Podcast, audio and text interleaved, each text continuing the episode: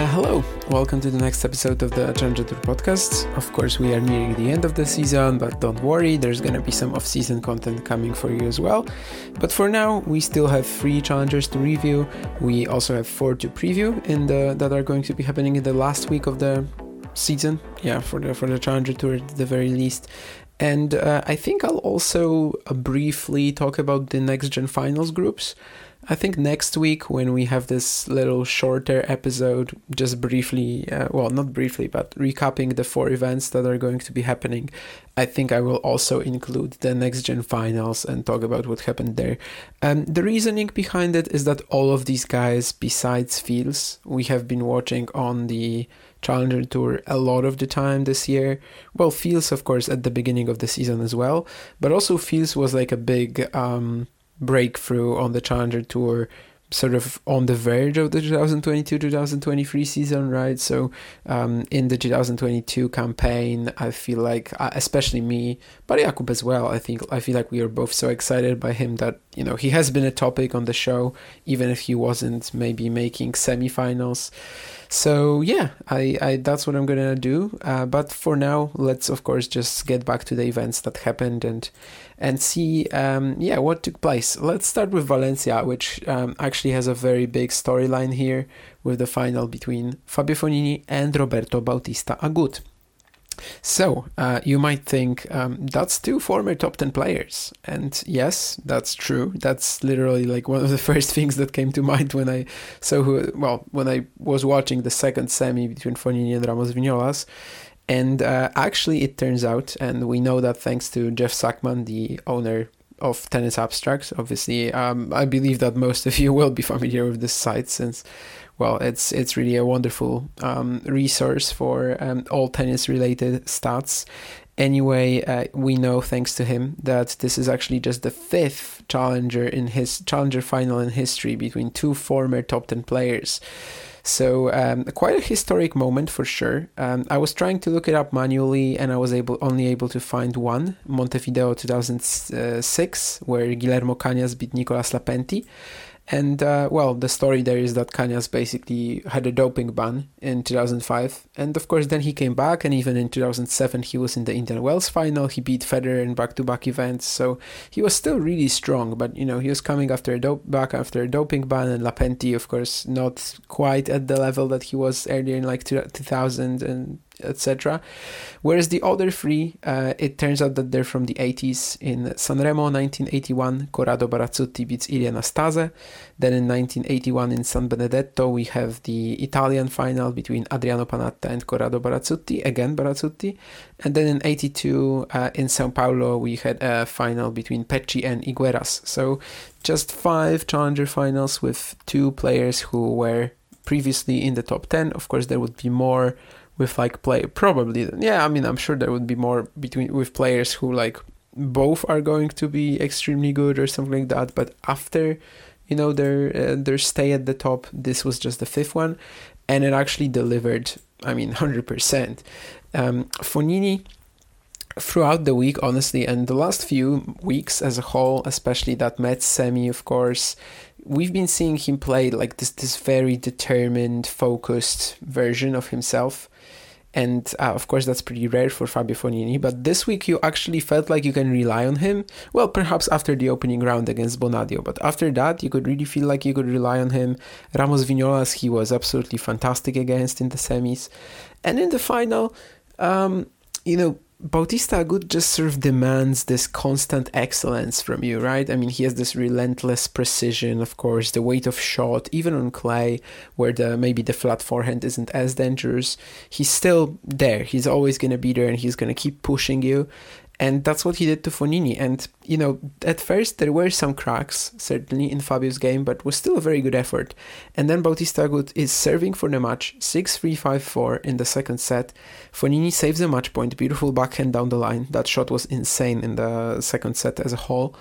And then there's this like, oh, I mean, of course, there's also the tiebreak in the second set when Fognini serves and saves another match point. This time with a forehand inside in winner, and uh, Fognini gets back into the match. There's this decider which is kind of messy. Fognini has the early lead, then he has to survive a pretty tough spot like a 15-30 on serve when trying to serve to stay in the match, and then he wins the tiebreak. So he beats Bautista Agut 3-6, 7-6, 7-6. Wonderful final over three hours. I don't know if quite one of my favorite matches of the season. This probably will be a topic of like an article or maybe a podcast, uh, maybe one of the off-season episodes. We'll see, but um, definitely up there as one of the finals that truly like delivered in terms of the names, the star quality, obviously the fifth final between two former top 10 players ever. But at the same time also yeah the drama the quality the excitement it was all there. So a fantastic way to like sort of finish off the season. For Bautista Agut this is the last tournament of the season but Fognini is also going to play in Maia at least for now. He is scheduled to play there. And he now has a very real shot at making the Australian Open because he is at 107 in the ATP rankings. So we have no way of telling like which, you know, what sort of ranking will be enough. Will it be 100? Will it be 108, 10? But Fognini certainly in with a chance, especially if he can back it up in Maia. Uh, what else we have to say about Fognini? Uh, seven challenger titles now. Of course, the previous one was in 2010. So it's it's his first in 13 years. Before this year, he actually hadn't appeared in a challenger in 11 years. Now he's back, sort of playing challengers very regularly in the last few months. Already had that final in Genoa against Thiago Seyboth Wild. And I also have to say that Fognini was always like regarded as one of these players who probably will not have it in them to keep grinding, right? Like when they fall off the ATP tour, they're probably gone off the circuit as a whole. And I think him having such a beautiful family now, you know, with Pennetta and, and their kid, I always thought that, yeah, okay, so Fognini will probably be gone by the time he drops off the main tour for sure. And no, he's actually playing, you know, much better in the last month or so. He's really focused. He's more determined than in the past, and uh, yeah, it's it's good to see him like this. And obviously, the ball striking quality, the exceptional shot making that he has without really moving his legs, uh, without bending his knees. Uh, I think that's something that it's just gonna stay, you know, with him forever. And if you watch Fabio Fognini playing an exhibition or something at 50 years old, at 60 years old, I think uh, glimpses of that are also going to be there anyway. So, um, yeah, lovely to see him playing tennis like that and actually wanting, you know, to get the job done, to get back into the top 100. Uh, it's very refreshing for sure. And Roberto Bautista Agut before this year also hadn't played a challenger in a long time. In fact, in 10 years, he hadn't won a challenger in 11 years. And that will actually have to wait, of course, because, uh, well, the Spaniard, uh, he came back to the challenger tour in Malaga when he was returning after a two month injury in October. He lost to Billy Harris in the second round. But since then, he has managed to pick himself up. And he was really good, actually, for the most part this week. He beats Vavasori, Pellegrino, Moro Cañas, CFCAF, all in straight sets. Maybe a little weaker path than Fognini, but still. And yeah, he was in a great position to make the final. I mean, to to get the title. What went wrong? It's honestly very hard to say. He was serving for it. He had that one point where he was in control. You know, maybe if he followed it up a little bit more to the net or something. But again, like that's not really his game, right?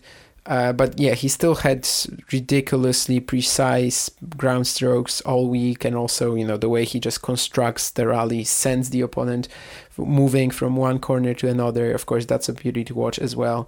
And yeah, he, along with Fognini, he definitely delivered one of the better finals of the season. So uh, good on him. And uh, then we, oh, oh, and by the way, he's not like fighting for any top 100 or something. He just decided to finish his season in Valencia. Um, not exactly, you know, sure what the decision making was there, but um, I'm glad he did because he did give us quite a few great performances and also this uh, this stunning final. And then the semi-finalists in Valencia. We've got Albert Ramos Vinolas, who was actually my pick for the title. So losing in the semis can't be too can't be too disappointed with that. Although I thought he was gonna push Fognini a little bit more.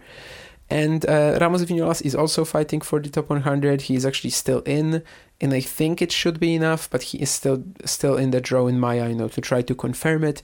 He uh, basically the last few months has been playing quite a lot on the Challenger circuit. Um, we, will see if he actually ends the year as well without a challenger title, but he's had some very deep runs recently. The semis in Valencia here, semis in Bad Waltersdorf, semis in Lisbon, and um, I think earlier in the year, probably not so much. Yeah, probably just a couple of quarters to add to that. So he, he has been very solid. He has done enough to make the Australian Open, I think so. But, um, you know, it, it, it's not the former sort of stardom, right? But I think he's he's still done pretty well to uh, hang around because there was a point this year when we probably thought that he wasn't going to remain in the top 100. Uh, of course, the Gstaad ATP 250 final massively helped, and then yeah, just some solid challenger results to to back it up. And uh, when it comes to the other semifinalist, that was Denis Evseev, who sort of looked like an outsider in this in this semifinal field. Not necessarily in terms of his playing level, although maybe, but um, also because of like the star quality that was there, right? So you've got Fognini, Ramos, Vinolas, Bautista Agut and Denis Evseev. But of course, this has been a very good season for Evseev. He probably has done enough to make the Australian Open qualifying by now. I, I believe that should be enough. This semi-final here, he started from the qualifying, beat Barranco Cosano, Caruso, Taberner, uh, then got a walkover from Martinez and uh, defeated as well Martin Landaluce. Uh, they defeated Martin Landaluce as well and lost to Bautista Agut. Honestly, a bit of a throwaway performance from him. Like after he was down a set and a break, he kind of just tanked the the rest of the games. Uh, but yeah, I mean, at at the age of thirty, to have that sort of a season, and I think he will debut in a Grand Slam. That will be huge for Evseev, obviously. And um, there, there's been a few occasions, you know, this year when we were able to talk to him, to talk about him a little bit more. We also had an interview with him from from Kozerki, where he also made the semis and um, obviously the the sort of quality of his tennis was never fully the problem. It's like more the mental, you know, up and downness and potential, you know, fixing alerts as well that he's picked up along the way. But again, um, very good season at the age of 30, and I think he will be rewarded with that Australian Open Grand Slam qualifying debut. And uh, also, uh, before we talk the, about the doubles, we need to mention Martin Landaluce, the 17 year old US Open champion of 2022. And this is quite interesting because in the second round, he, he played Daniel Rincon, the US Open champion of 2021. This was actually their second meeting already, and when they've played for the first time, well, on the Pro Tour, because they know each other very well. They are both from Rafa Nadal Academy. And uh, when they played for the first time on the Pro Tour, it was just Landaluce's fifth professional match, and he got smacked at the beginning of the season on the Rafa Nadal Academy courts in the 25k. Uh, but uh, of course, Landaluce has been making significant progress throughout the year. He recently had that quarterfinal in Alicante, beating Maestrelli Cazaux, losing to Estienne in a very good match. Was this run as good as that one? Not really, but I loved how he played anyway. He beat Pablo Andujar, by the way. We have to mention that because this was Pablo Andujar's last professional match. He he finished his uh, career in Valencia with a loss to Landaluce. Wasn't too competitive, but I always say that basically if you if you have to finish off your career losing to a prospect from your own country that's not um, like that's one of the better ways to go i think. Of course he he would have liked to be more competitive than he was uh, 6-3 win for landaluce but still the um, ball striking of the spaniard was like so heavy and so clean all week all week. I really like how he's been developing this year. And of course this is like his first pro season really because in 2022 he only managed to pick up two appearances losing to Hertz and Paul Tommy Paul yes in an ATP 250 in Gijón. So you know quite far above his level at the time. So um, yeah really excited for Landaluce is going to bring to us in 2024 and I think this should be like a I don't know how much of a breakout season for him but I would love to see him making deep challenger runs at least a few times, and I think that's something that we can expect from him, right? Um, he should also have a lot of wildcards still to um, to um, Spanish challengers because why not? I mean, he's still one of their biggest prospects, actually, probably the biggest, right? Given that there is a bit of a gap after Alcaraz. Of course, I'm not counting Alcaraz because he has broken through already, needless to say. And uh, yeah, that's that was Martin Landaluce's week as well. And uh, then in the doubles, we had Andrea Pellegrino and Andrea Vavasori, the duo of Andreas, who both lost to Roberto Bautista Agut in the singles. They managed to get over that by winning the title, and they actually did it pretty confidently as well. They lost a set at first to Cervantes Vega Hernandez, but then they defeated the next three pairings without dropping one, and it was you know some class pairings like Mart- Martos Gornes um, uh, Verbeek or Nedunchezhiyan Prashanth. I believe that this is their first challenger title, but this year they won the ATP 250 in Santiago. So of course they've already had a a bigger title than this. Um, yeah, and the other challenger 100 that we had this week was in Brasilia, and this was that altitude hardcourt event, and it was a bit wild you know, we are in this part of the season where f- since 2021 we finished the year with some hardcourt events in South America, which tends to bring out some very weird fields. Although this year we've ha- we've got Brasilia and Temuco. In 2021 it was just Rio de Janeiro. In 2022 it was Temuco. Now we have Brasilia Temuco, and it allowed some players to maybe schedule themselves a little differently. So I think the level on display in general was higher than I expected although especially maybe at like the quarter-final stage there were a few wild results which contributed to this event maybe having a few unusual names in a challenger semi especially in such a strong challenger semi as well. Um, as in you know a challenger 100 but anyway uh, let's talk about the champion who was alejandro tabilo and this is his fifth challenger title fourth this year and yeah, what a ridiculous season. Around uh, March, maybe, he fell off to about 180 in the ATP rankings, and it didn't seem like he was going to return so quickly. Uh, but he actually did. And picking up four challenger, t- challenger titles in a season, of course, is extremely impressive. Um, and also, this is his first one on hard courts. In the altitude hard conditions of Brasilia, I think he was just v- pretty much unplayable on serve for the most part and maybe it's his you know clay expertise that's also allowing him to control the ball a little bit better. But it's not like he's a poor hard courter, right? I mean, he he had challenger finals in the past before uh, on hard courts before. Um, he had Lexington in 2021 and Guayaquil in 2021, and he also made the fourth round this year at Indian Wells which is this like you know clay-ish hardcourt event, right? I mean the sandpaper, if you wanna if you wanna call it, the surface there. So um, also the um, the desert air. So it's actually uh, you know it, it, it makes sense. It fits. And Tabilo defeated um, Rubin Statham in the qual- in the qualifying. Yeah, because this is important to mention, of course, that he started from the qualifying, despite being the third highest ranked player in the field, in the main draw field once he joined it. Uh, but the qualifying, you know, he, he was of course a late, late sign up, and the qualifying didn't give him that much trouble because it was just one match against Rubin Statham because uh, yeah the draw wasn't full, so he got a bye. And then he beats Buse, Alves, Tomic, Tomic in a sensational match. Uh, such a wild thriller. Bernie breaks in the third set with a 36 shot rally. Uh, really tough to play against this week, Tomic, because um, this combination of his pushy ground strokes, you know, with the serve technique that he has, and also the slice, yeah, it makes him really um, actually like it really makes him uh, able to control the ball in these conditions and a lot of players can't but then tabilo beats Ficovich and beats roman andres burruchaga in the final uh, surprise finalist but yeah tabilo you know as a whole he was the big favorite in all of his matches it was just against Tomic where it was really tough for him. He saved two match points in the first set tiebreak, both with aces actually. But yeah, fantastic season, and he returns to the top 100 just in time to make the Australian Open main draw. So I think uh, definitely there there will be a few tennis fans, and myself included to an extent, who Alejandro Tabilo surprised this year with how efficiently he was able to return to the top. And um, yeah, all, um, maybe the Golden Swing in 2022 is going to be in 2024 is going to be where he shines again because in 2022, of course, he was very close to picking up a main tour title there, led Ramos Vinolas in the third set of Cordoba by two breaks.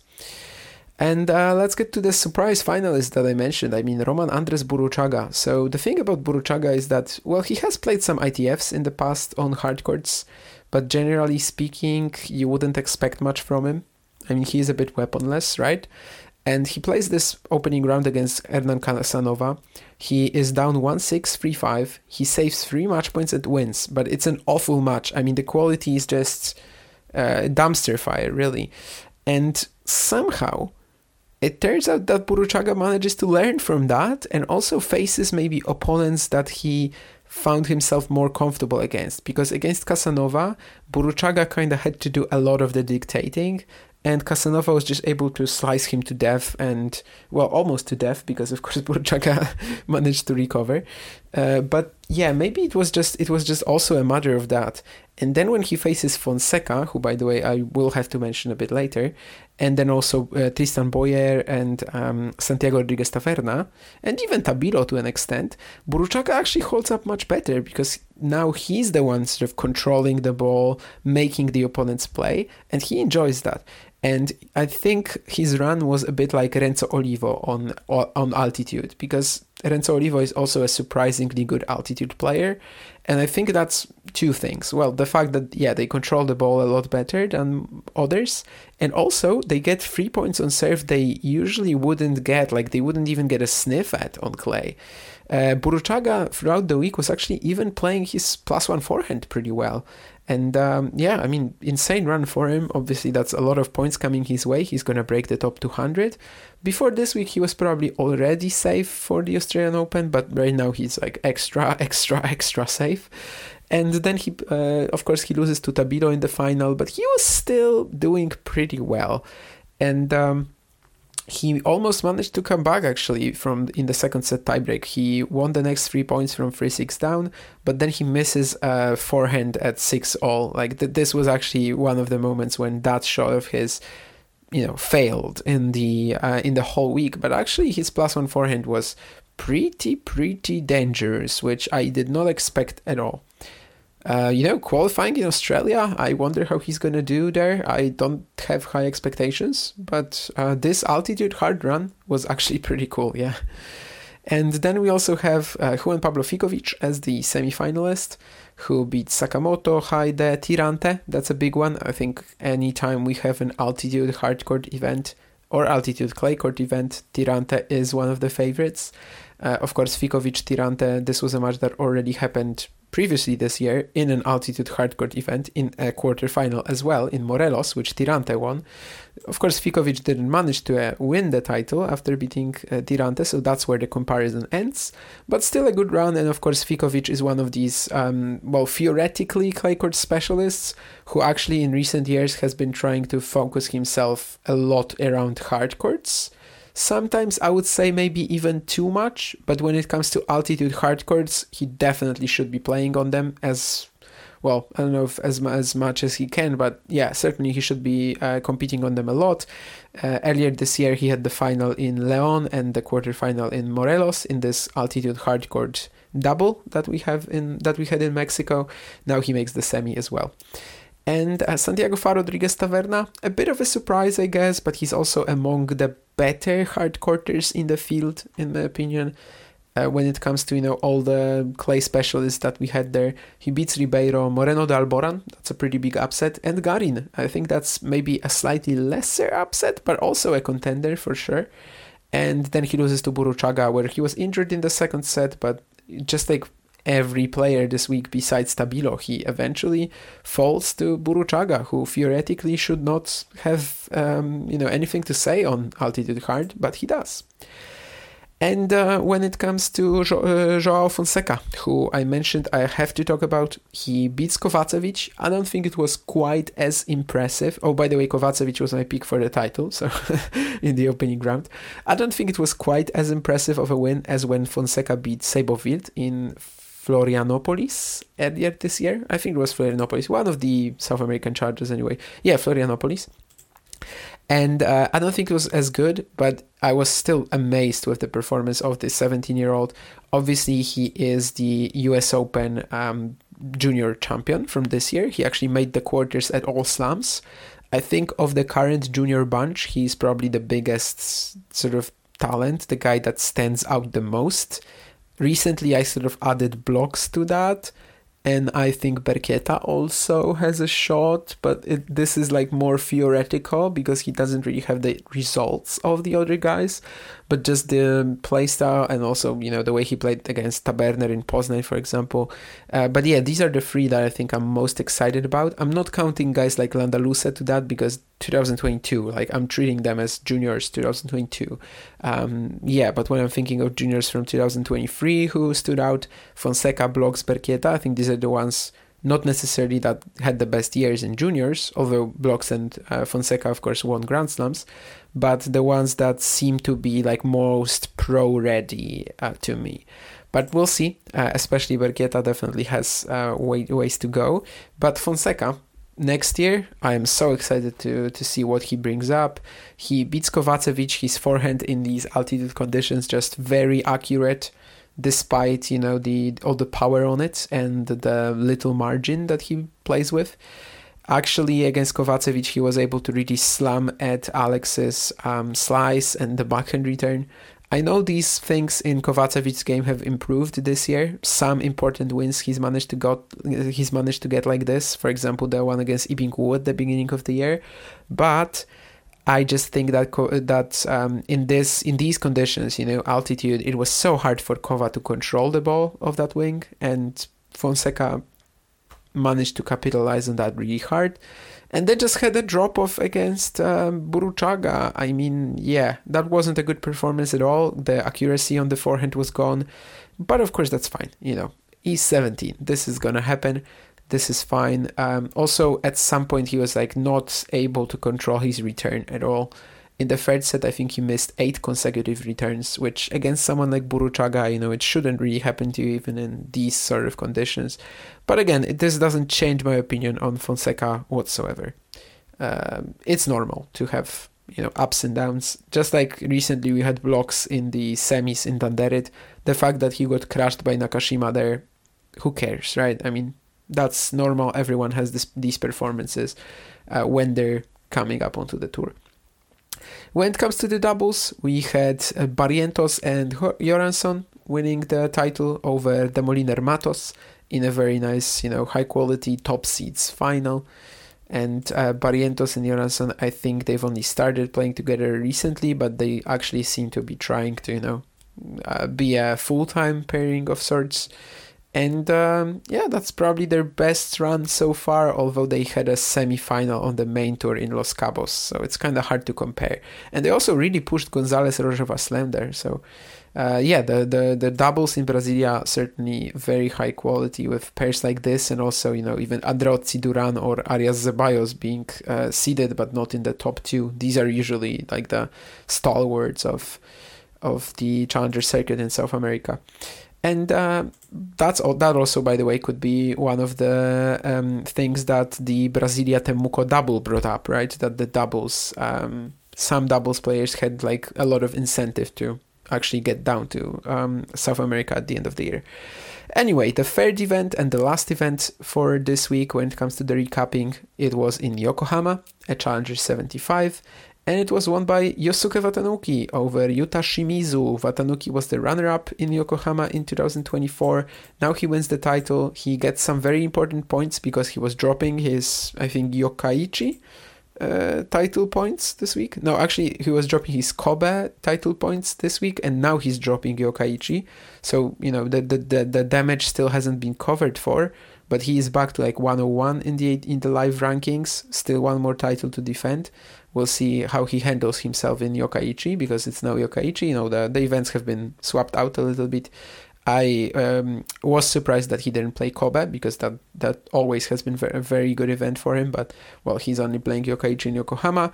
But anyway, he was my pick for the title, so I get a point this week for Yosuke Watanuki. Kinda obvious, right? That that you gotta go Watanuki. Uh, I know he's like a little inconsistent, but he was the big favorite in all the matches that he played. Maybe less so against uh, Mike Mmoh in the semis, but he still wins in um, this title. He loses a set to Mmoh, but wins the decider 6 love. He loses a set to Giovanni Fonio, but wins the next two 6 to 6 1. So he wasn't really threatened.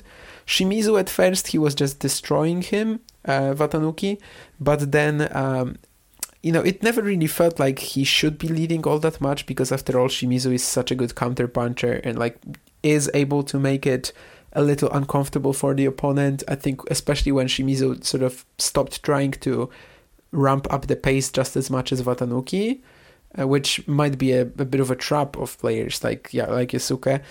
Uh, I think once Shimizu stopped doing that was actually a very tight, even final six seven six six four for Watanuki. So yeah, he wins Yokohama and saves some of his points from 2022. Uh, probably still needs a big run in Yokkaichi to save his uh, Australian Open main draw, although it's, you know, we'll see. Uh, but um, yeah, he, he basically now has to defend that great Japanese swing of 2000 of the end of 2022. And uh, Yuta Shimizu, the uh, finalist, um, his third final of the season, which is very impressive. Puerto Vallarta, he lost to Benoit Paire. Um, Chicago, he lost to Alex Michelsen, and now he loses to um, Yosuke Watanuki in Yokohama. So I think clearly a very strong set of opponents. I think all of them um, certainly, you know, you can lose to and not be ashamed of. And Shimizu, he beat Jason Jung, Mark Polmans, Coleman Wong in a ridiculous thriller. Uh, I think Shimizu wasted a match point or two, even maybe in the f- second set. Then he goes down in the third. He saves three match points himself. He wins in the third set tiebreak. It was three tiebreaks as a whole. And then he gets a walkover from Yasutaka Uchiyama. So yeah, gets to the final and actually has a very good showing against Watanuki. Um, good for him that he was able to stop the bleeding when he was like 0 3 0 40 down. And for a while, Watanuki, you know, everything was clicking for him. But of course, it's it's pretty hard to uh, keep playing like that with that sort of a hyper aggressive playstyle. And um, yeah, Yuta Shimizu is going to probably be in the uh, Australian Open qualies as well. I think this this import this this run could be really helpful for him in this regard.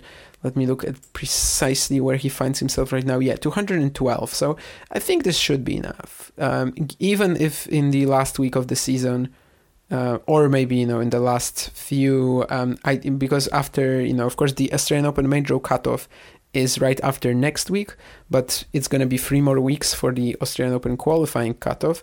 But even if there are some like ITF results coming in or something like that, I think Shimizu should still be fine for the Australian Open. And that's, of course, a cool reward for him for a great season. He was already there for the US Open. He actually played well. He beat Cannon Kingsley and lost to Hugo Gaston in uh, free, another thriller. He lost two tiebreaks there in sets two and three.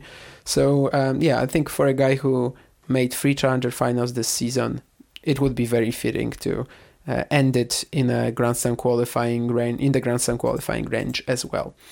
And the semifinalists we had Michael Mmoh, who lost a third, third set in a bagel, as I said, to Watanuki. I think he was a little tired by then because he had long matches against Blancaneaux and Nardi, but that's still an improvement for him, um, you know, relating to um, his last two months, let's say. Michael Mmoh, I think we've touched on a few times that basically he was playing the tennis of his life. Then he has like the three months where he cannot play because of an injury. And it's a shame that it happened to him in that particular moment, right? It's a shame that it happens to him in a moment where he was at his strongest. Then he has one more injury in um, Saint Tropez in September. So he, he hasn't been too healthy. But I think if we get Michael Mmoh just playing a straight up full season, next year, I think he has improved enough to a point where he should be part of the top 100 again. And uh, Yasutaka Uchiyama in the semis, uh, but it's a shame for him that he couldn't play it because that's one of his best runs in, uh, well, I don't want to say in years because he had the Seoul uh, semifinal this year as well, but of course, not much else other than that uh, South Korean swing. So basically, he beats Sugaya, Chung, um, Imamura, Hong, and Tu to make the semis. Hong and Tu, of course, the, the impressive wins. Maybe Yoon Seong Chung as well in the qualies. but then lose, uh, then has to pull out uh, uh, before the Shimizu match, and looks like the injury is pretty serious as well because he also pulled out of Yokkaichi after after that. So, uh, yeah, it's a shame for him that he couldn't compete in what's a pretty rare semi-final for him. He was actually the betting favorite as well against Shimizu. Uh, for me, like a 50-50 match, but yeah, I mean, he certainly had his chances there. That that much is certain. And uh, yeah, what else? We have the doubles in Yokohama, which were won by Filip Bergevi and Mick Veldheer, and uh, they managed to take out Ho and Puttergill. Bergevi and Veldheer earlier this year they made finals in Prague and Como. So this is actually their first challenger title together. They had an ITF uh, doubles title in 2022. Um, yeah, and I guess with that we can talk about match and upset of the week. So when it comes to match of the week, as usual, I had a poll out on Twitter you're not going to be surprised that it was Fognini and Bautista Agut dominating it. It's actually still 16 hours left until the end of the poll, and it looks like it might be like the record one in terms of the votes. But you know, it's obvious. A lot of people watched Fognini Bautista Agut. There is this star factor included. Um, the other things that I had in the poll were Tabilo Tomic, second place right now, Fonseca Kovacevic, third place, and Shimizu Wong, fourth place. As usual, I have to give a brief nod to Shimizu Wong, which um, I think a lot of people in uh, my Twitter followers group, which I, I have some Twitter followers from Asia, it's not that, but it's just that generally speaking, like uh, Asian challengers will be very hard to watch for Europeans you know for myself it's it's really a nightmare to to watch these japanese challengers. I mostly catch like three or four matches a week. Shimizu wong was one of them. Of course the final as well was one of them. For the final i always you know set up an alarm clock whatever happens and for like you know the most interesting matches throughout as well. Whereas um yeah i feel like just not many people watched it and that's why they didn't really get that experience, which again was a total roller coaster from Coleman Wong. He has gotten us used to that, and of course Shimizu uh, was a big part of that as well. I think my vote actually is going to be Tabilo Tomic. I think it was such a ridiculous match.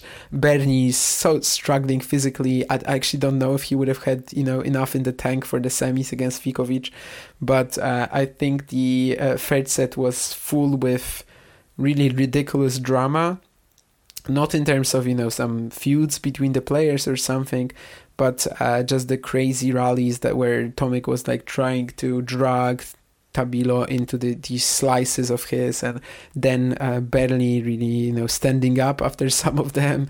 The uh, sensational point that Tabilo won at eight all in the first set tiebreak.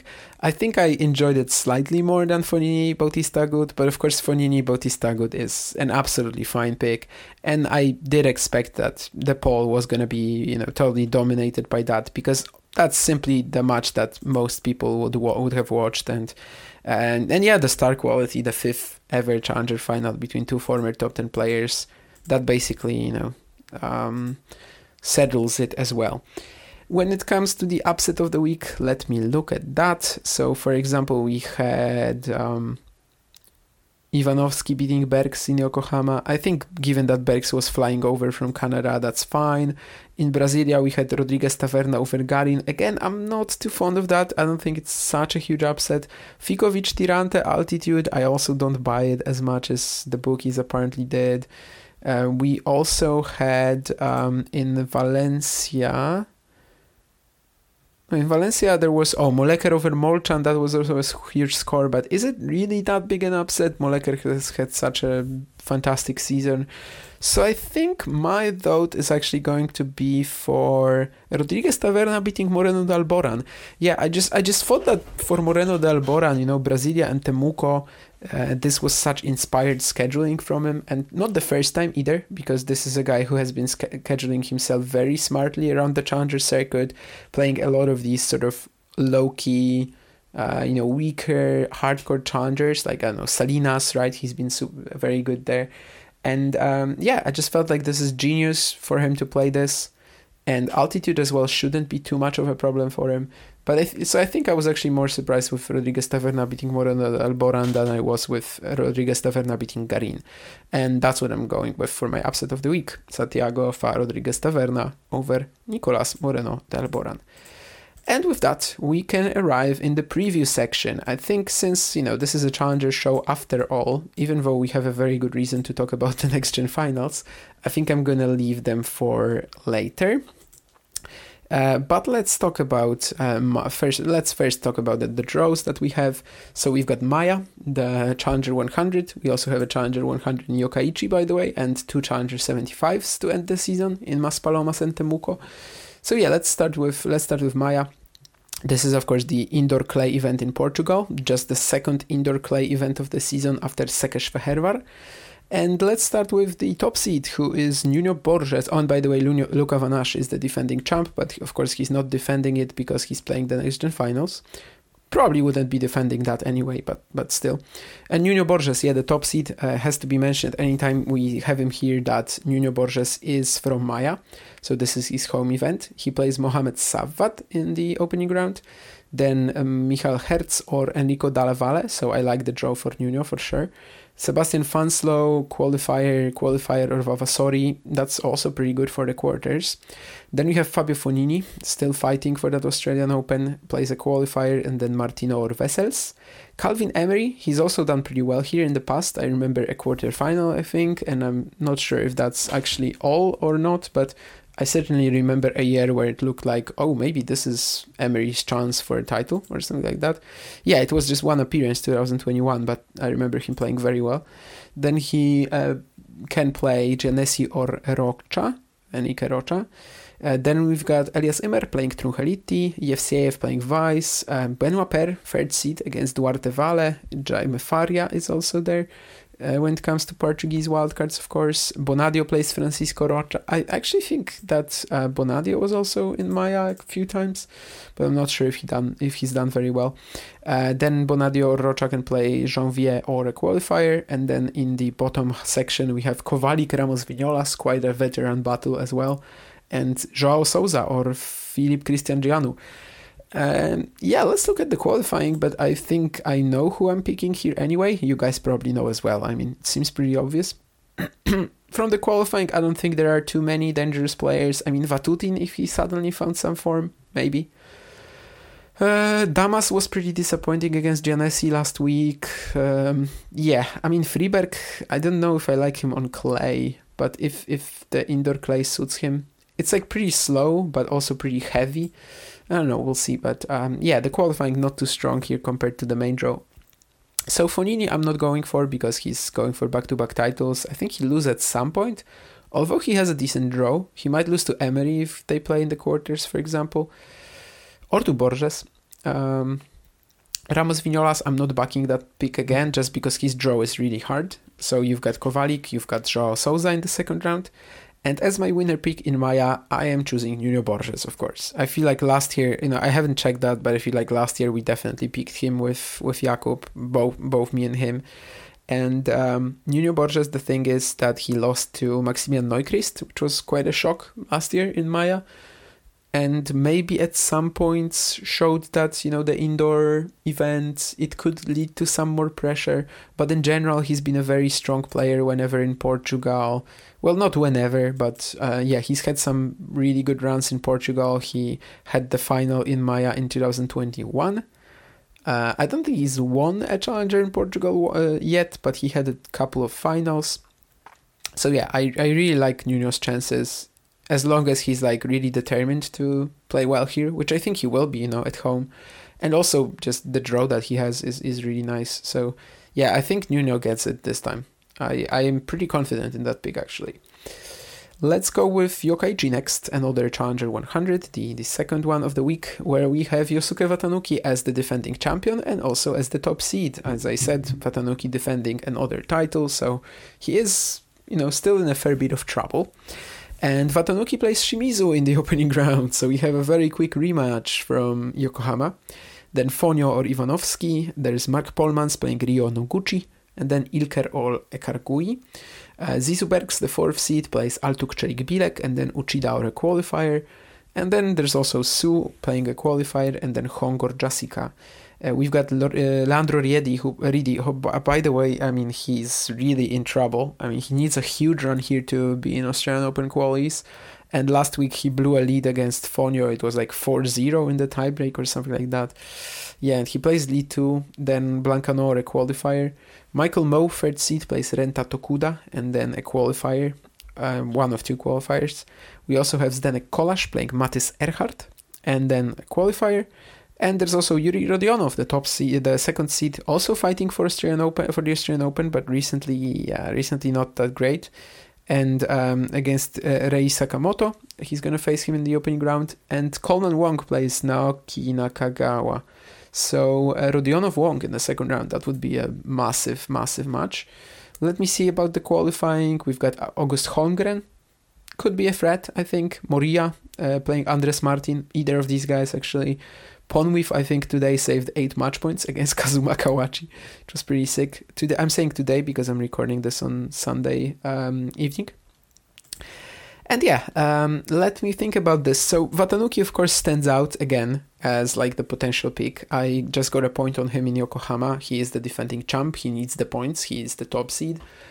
Um, but you know, back-to-back titles can be tricky, and I think yeah, I'm gonna go with Zizou Bergs actually. Um, the thing with Bergs is that he had he just had a loss to Ivanovski, but I'm gonna just decide to take it as you know he was in Canada, he wins the title, he flies over to Japan, he isn't fully recovered yet, and I think this time he's gonna do much better. I don't hate his draw. I think it's pretty good. Uh, quarters against Hongor Su. That's not easy, but you know you gotta beat these sort of players to win that win this title. Um, Mmoh may be an option again because yeah, the draw he he has is pretty good. Tokuda and then a qualifier uh, quarters against like Riedi or Blancaneaux. That's kind of tough, but again, you gotta beat these sort of players to win this title. Rodionov Wong second round. That's awesome. I really want to see that. Uh, that's gonna be one of the matches that I set up an alarm clock for in Yokkaichi so basically, I think I'm just gonna go Zizou Bergs because let's say that Watanuki at some point loses because it's back to back weeks. But uh, of course, Watanuki is a perfectly fine pick uh, as well.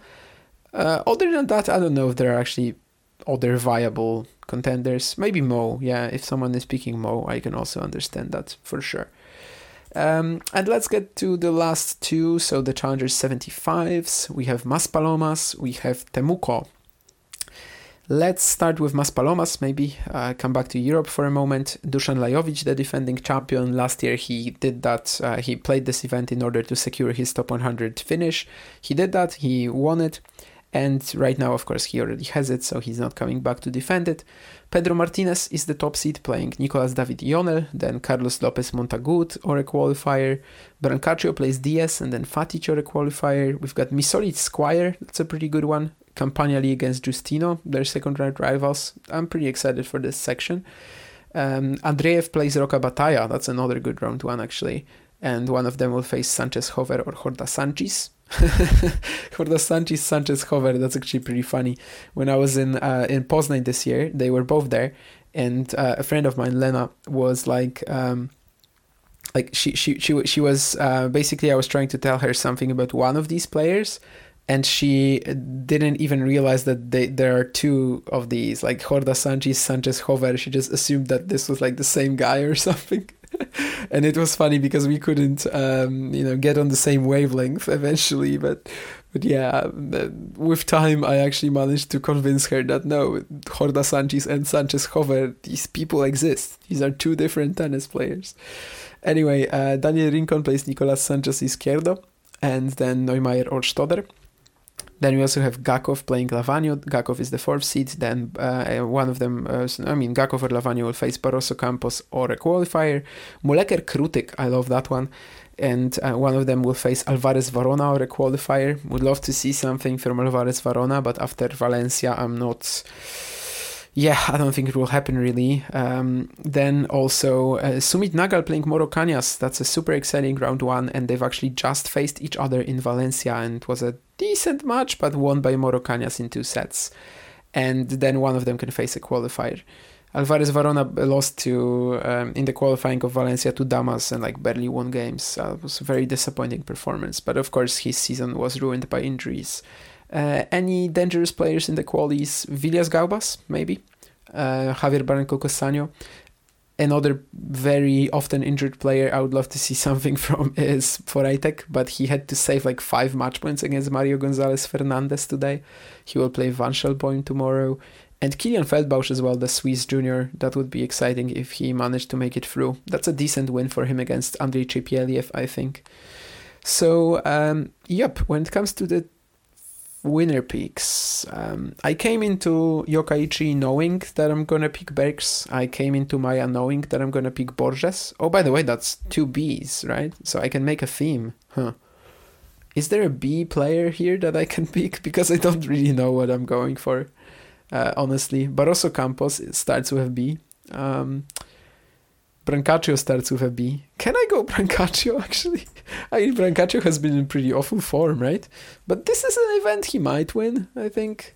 Um, Pedro Martinez, the top seed, it has to be said that last week he withdrew before playing EFCAF.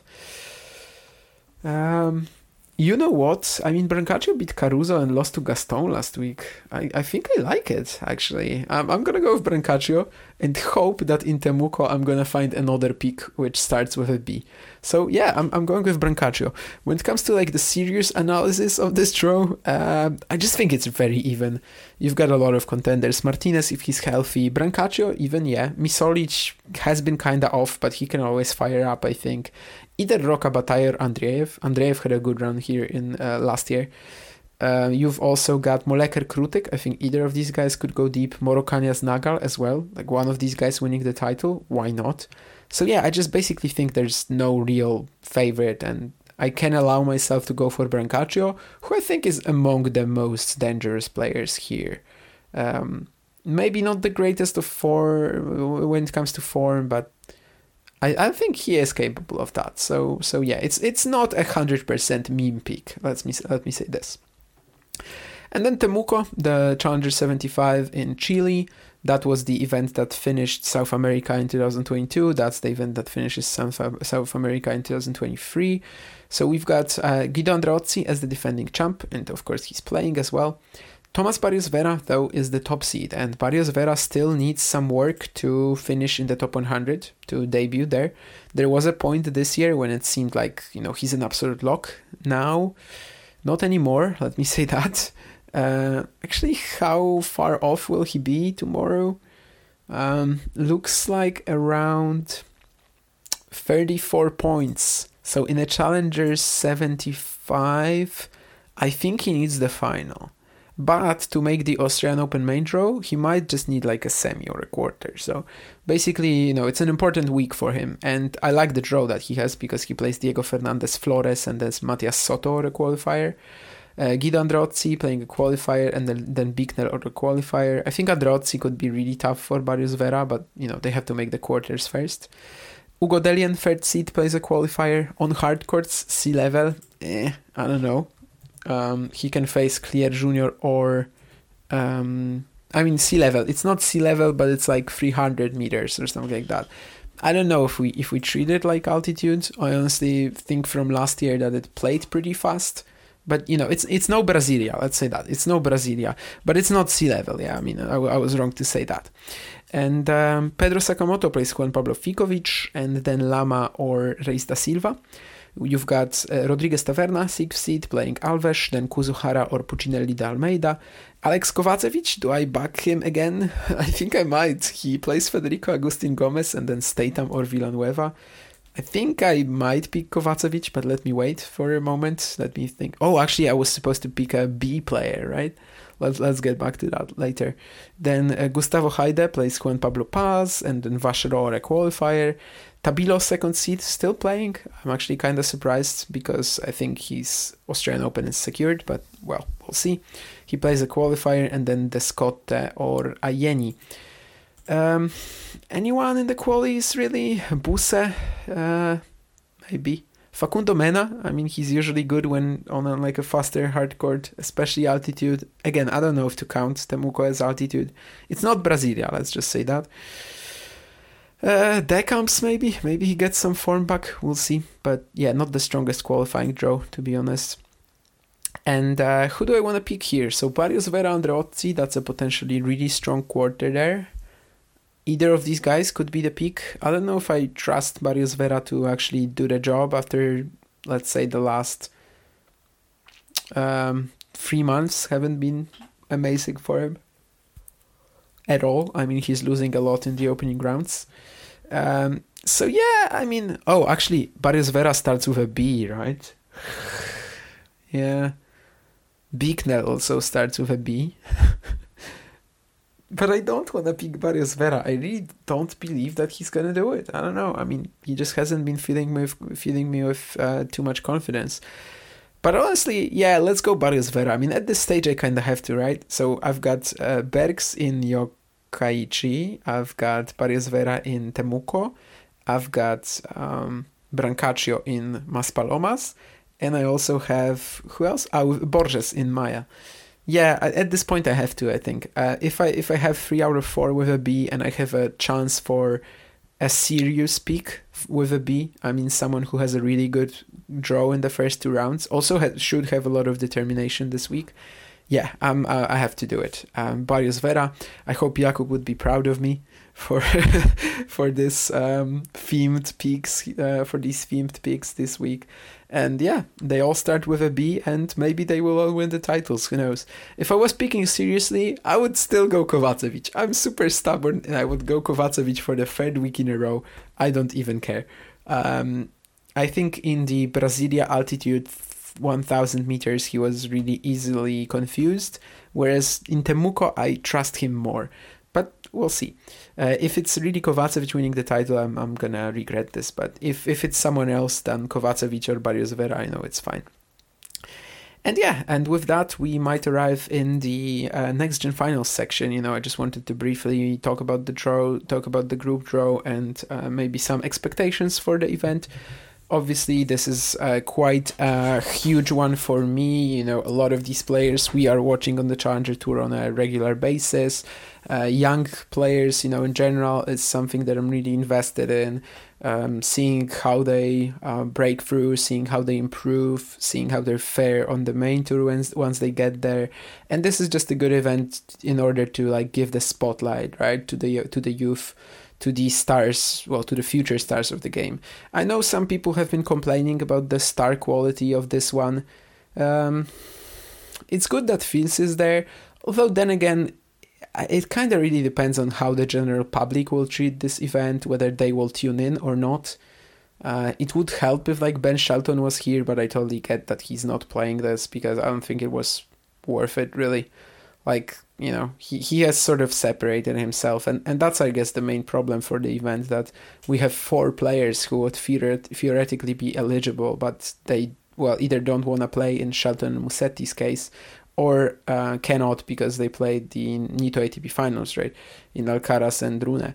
So, mm, as a whole, you know, I will still enjoy the event, all the innovations as well, you know, the different format, but I understand if it's not for everybody and like people might need some more time with these guys to actually get excited enough about them to tune into an event to watch them. But anyway, uh, let's just briefly talk about the draw. In the green group, we have Fils, Stricker, Cobolli, and Nardi. And of course, this is really tricky because we don't know the conditions. We have no clue what the courts like courts will be like in Jeddah when this event was held in Milan. So for all the editions so far, the, all the five editions, it was actually a very fast indoor hard court. I heard that in Jeddah it's gonna be pretty slow um, I don't know if I should let it influence my predictions. Like the source that I have for this is very accurate. I know the person is there and, you know, has a good sense for that. However, um, as you know, like court speed, there are as many people as opinions sometimes you know sometimes we even have players you know in a certain event who will come out and say oh this is so slow i cannot play on it and the other will say this is too fast i cannot play on it so i'm taking this with a bit of a grain of salt and i'm not going to be including this in my thoughts uh, Fils, Stricker, Cobolli, and Nardi. I think Cobolli and Nardi definitely drew the short straw here. Uh, Fils and Stricker are considered the main two favorites of this event. I think Fils, of course, is definitely the more more reliable one.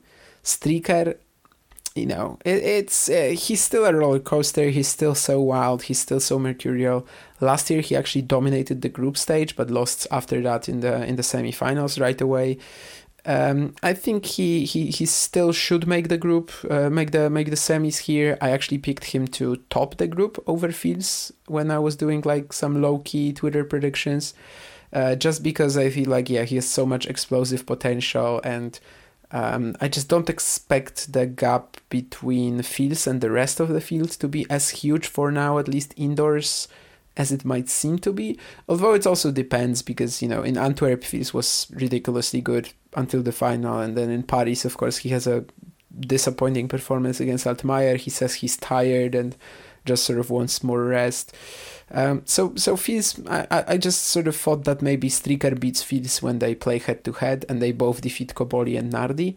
Uh, if someone is gonna keep it competitive, then Nardi. Cobolli, we've had him recently on the show in Danderyd and he made the semis there, but he only really fared well against players with no serves, right? I mean, he beat Bailey, uh, sorry, Bailly and um, Albot, and then he got crushed by Marterer, I think, against players with strong serve games he's still in, really much like very much in trouble indoors. And um, yeah, I just don't really trust him to do well in this group. So Cobolli fourth, Nardi third, Fils second, and Stricker first is my guess. Uh, but generally speaking, I would say that you know Fils Stricker uh, to advance, Cobolli Nardi to get eliminated. If someone is going to be able to uh, eliminate, I think actually Stricker, despite me picking him, him as first in the group, Stricker is probably the one who's more vulnerable to getting eliminated, and then it would be Nardi joining him, probably, not Cobolli. And in the red group, we've got Luca Van Assche, Alex Michelsen, Hamad Medjedovic, and Abdullah Shelbayh. And this one, I think anything can happen. We've got the we've got the uh, regional wildcard for Abdullah Shelbayh. I think it's really cool that he's there. I don't know how much it will help. You know, there's this whole sort of Arabic identity, right, that we are seeing with Ons Jabeur, for example, you know, how people bring up the stats of that she's, you know, the first Arabic player to do something, I don't know, to make a Grand Slam final and etc. Um, so I can see people in Jeddah maybe going to watch Abdullah Shelbayh, but at the same time, how big is the tennis community in Jeddah at all, you know, in general? I've got no clue about that. So um, I don't know how big the home factor is going to be. If the courts indeed are slow, then it should help him.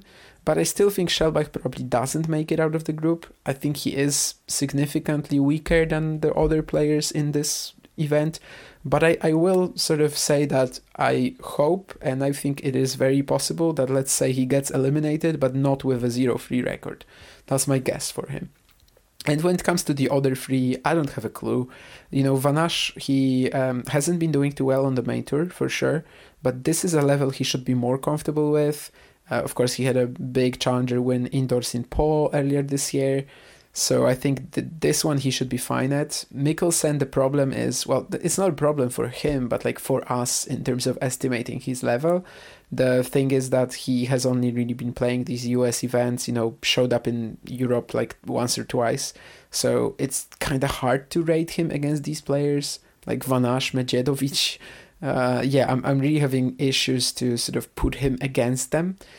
And um, the, my assumption is that he's going to hold up fine, especially if he's serving like he has in Knoxville and uh, what was it that he played? Knoxville and uh, Champaign, right? Where he went really deep. Um, and yeah, like that that's what I'm sort of basing this upon. I think if he's gonna be serving like he was there, I think he should hold up against these players. And Medjedovic probably the biggest threat in this group, but also significantly more erratic than Van Assche, even than Michelsen probably. And I can just as easily see him not qualify from this as top the group. Uh, in my Twitter predictions, I actually went with Medjedovic first, Shelbayh not to qualify, but with a 1 2 record, and Van Assche Michelsen as this sort of like, yeah, number two, number three. My gut tells me Michelsen over Van Assche, but I know I tend to underestimate Luca. So that makes me actually want to sort of cover it, you know, in the other way. So, like, actually go for Van Assche because I know that I generally underestimate him. So, even if my gut tells me no, I actually feel like it should be a yes, realistically speaking. Um, and yeah, uh, these guys will start on Tuesday. They will play until Saturday. Everyone plays on every day. You know, it's a different format than the other group stage events. And of course, it's the fast four um, tennis as well, fast four tennis format where you get the tiebreak at three all. And that makes for matches that should be even more close, even more close on paper. So yeah, probably some wild results in there. But if my scenario for the groups here held up, I would have Fils playing Medjedovic in the semis and then Stricker playing one of Michelsen or Van Assche. And I would probably say that Fils then plays Michelsen or Van Assche in the final, and, and let's say Fils, you know, ends the group at second and but wins the event. That would be my guess for this one. But as I said, I mean, this is really guessing. I don't have much of much of much confidence in this one. I'm pretty confident that Cobolli shouldn't get out of the groups, and uh, Shelbayh probably not as well. But but otherwise, it's really open to me. And uh, yeah, let's see. I, I'm really excited about the event. I don't know how much interest it will actually generate from like you know the general public, but I will definitely be hyping it up and, and talking about it on Twitter. And yeah, I mean, since I just previewed it, we're also gonna review that in the next week's in next week's episode, which is planned just to cover the last four challengers of the season, which is Temuco, Maspalomas, Yokkaichi, and um, yeah, Maia and I'm also going to talk about the next gen finals in there. So make sure to tune into that. Thank you for listening. And as I said earlier, during the off season, I'm still going to give you some content every Monday. It's just that you know it's probably going to be more like a review of the season type of stuff. Uh, we'll see about that. I actually haven't like fully decided yet, but uh, certainly it's gonna be there. You know, the Challenger podcast is gonna keep coming out every week as it has been since um, middle of January 2021. And uh, yeah, I'll see you guys then. Uh, bye.